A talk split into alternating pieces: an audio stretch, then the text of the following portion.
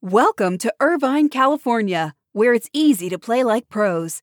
At the heart of Irvine's competitive culture is Great Park, the region's premier 194 acre multi sport complex, equipped for youth teams to Olympians and everything in between. Plus, Great Park's expansion is underway. With near perfect weather and a thriving sports scene, Irvine is the place to play. Visit destinationirvine.com for more information.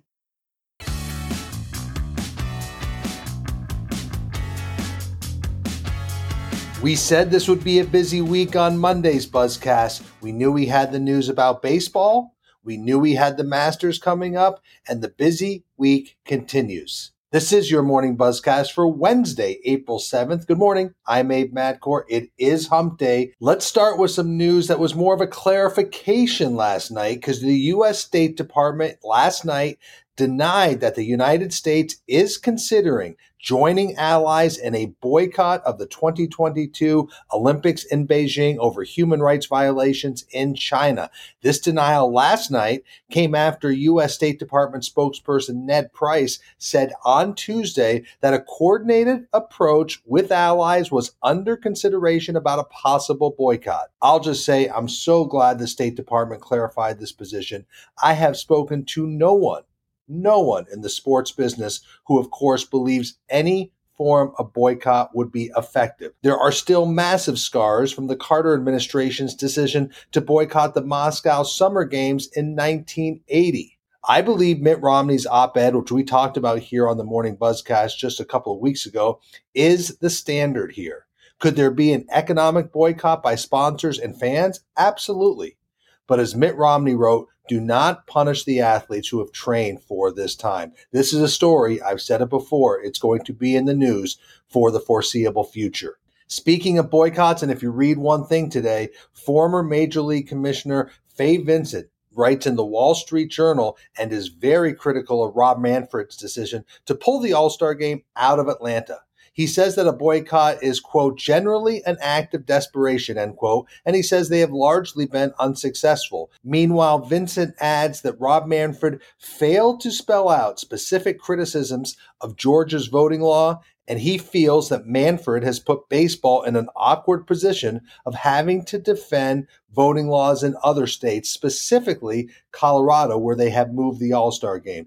It's an interesting read, whether you agree or disagree, but it's worth a read. Fay Vincent writes an op ed in today's Wall Street Journal. Let's wrap up the NCAA Men's National Championship because a day after crowning a men's champion for the first time since 2019, of course, the NCAA's Danny Gavitt said the event, which was held primarily in Indianapolis and exclusively in Indiana could be a model for future tournaments. He didn't think a full event would be in one venue, but he did say from the Sweet 16 and on, having teams in one location or the same location may be something the NCAA would consider for the future. So obviously, Gavitt felt there was some benefit of having teams in one central location, but it won't be happening for a while. Remember, New Orleans is the site next year for the Final Four. Houston is the site in 2023. But Gavitt did also stress a couple of other things. They had nearly 29,000 COVID tests and just 15 positive tests over the men's tournament, and that's to be commended. Meanwhile, more than 170,000 fans attended the 66 games. So, again, while there was a lot of criticism of the NCAA, they did operate a very effective men's and women's tournaments on the ground. Meanwhile, let's look at the ratings because Baylor's win over Gonzaga on Monday night averaged 16.9 million viewers. What does that mean? Well, it was the second lowest figure on record for the men's NCAA championship. That's from our Austin Karp. That number is down 14% from Virginia, Texas Tech two years ago, but it is up 6%. Remember, the record low of just around 16 million viewers. That was Villanova, Michigan, 2018. That game, of course, was not on CBS, but TBS, TNT, and True TV, which depressed that number just a bit. But it should be noted that even though Baylor Gonzaga game was the second lowest figure on record, it was still easily the most watched non football sports telecasts since the pandemic began last March. So, overall, the NCAA tournament was down 14% compared to 2019, but only 7% compared to 2018. I think they'll take these numbers. The NCAA will take these numbers. CBS and Turner will certainly take these numbers. Remember, they had to shift their schedule. They had more games during the weekdays. They also didn't have a Duke. They didn't have a Louisville. They didn't have a Kentucky. North Carolina and Ohio State were out early. So again, they'll take these numbers. CBS and Turner did win the night across all of TV, each of the 11 times the tournament had a game in prime time still shows the power of sports broadcasts. Staying with college news, Wasserman made a move in the college space. They acquired Riddle and Bloom. That is a Boston based marketing firm that targets college students, generally outside of athletic venues. So, what do they do? Well, they do influencer campaigns, they do marketing programs, they do experiential efforts. So, Riddle and Bloom services around 400 to 500 campuses at one time.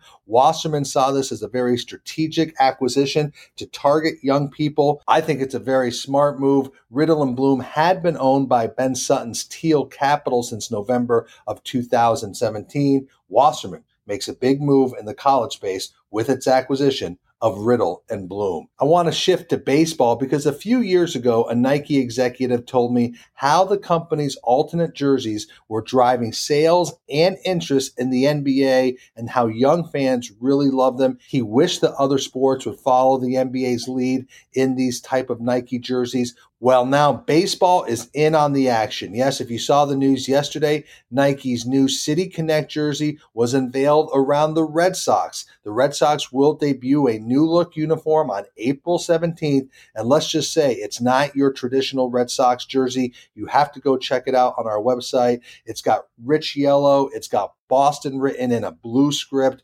The Boston Marathon served as inspiration for this jersey. It's certainly different, the most drastically different uniform the Red Sox have worn that I can remember, but that's exactly what baseball wanted. They want to develop a more trendy apparel and fashion line. They feel this will be their ticket in. Remember, every Major League Baseball team is expected to have a City Connect jersey by the end of the 2023 season.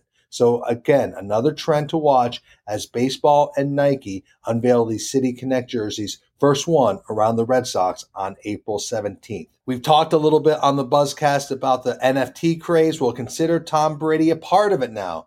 Tom Brady will launch an NFT platform called Autograph. Autograph CEO Dillon Rosenblatt said the company will bring together some of the world's top names and brands. They'll launch NFTs and experiences. What interested me is the advisory board of this company called Autograph. Brady and entrepreneur Richard Rosenblatt will be co chairs of Autograph, but the advisory board consists of DraftKings Jason Robins, Peter Guber, who of course owns the Warriors and is co owner of the LA Dodgers, and Live Nation's Michael Rapino. So some heavy hitters are backing Tom Brady's entry into the NFT business. So let's end with some people like we do a lot on the Buzzcast.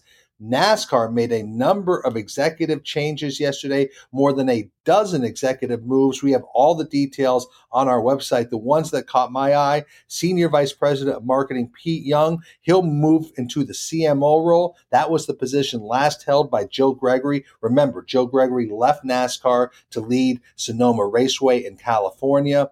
Meanwhile, NASCAR Vice President of Strategic Initiatives, Ben Kennedy, he is one to watch at NASCAR. He is being promoted to Senior Vice President of Strategic Development. He is taking on an increasingly active role within NASCAR. Ben Kennedy was one of our new voices under 30. He is one to watch at NASCAR. Another important move at NASCAR is Daryl Wolfe. He is no stranger to the NASCAR world. He moves up to Chief Revenue Officer. He's been in the business for years, very well regarded. So, some major moves done by Steve Phelps at NASCAR. Finally, there is another major opening at the athletic director level. That's right, University of Wisconsin athletic director Barry Alvarez will retire on June 30th. Let's just say you will read big names will be connected to this opening. Wisconsin is a major marquee job for an athletic director. There'll be a lot of interest. So, again, a very busy day in what's been a very busy week.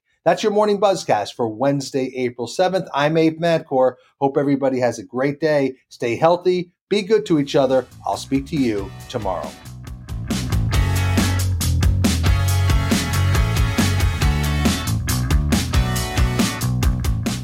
Welcome to Irvine, California, where it's easy to play like pros.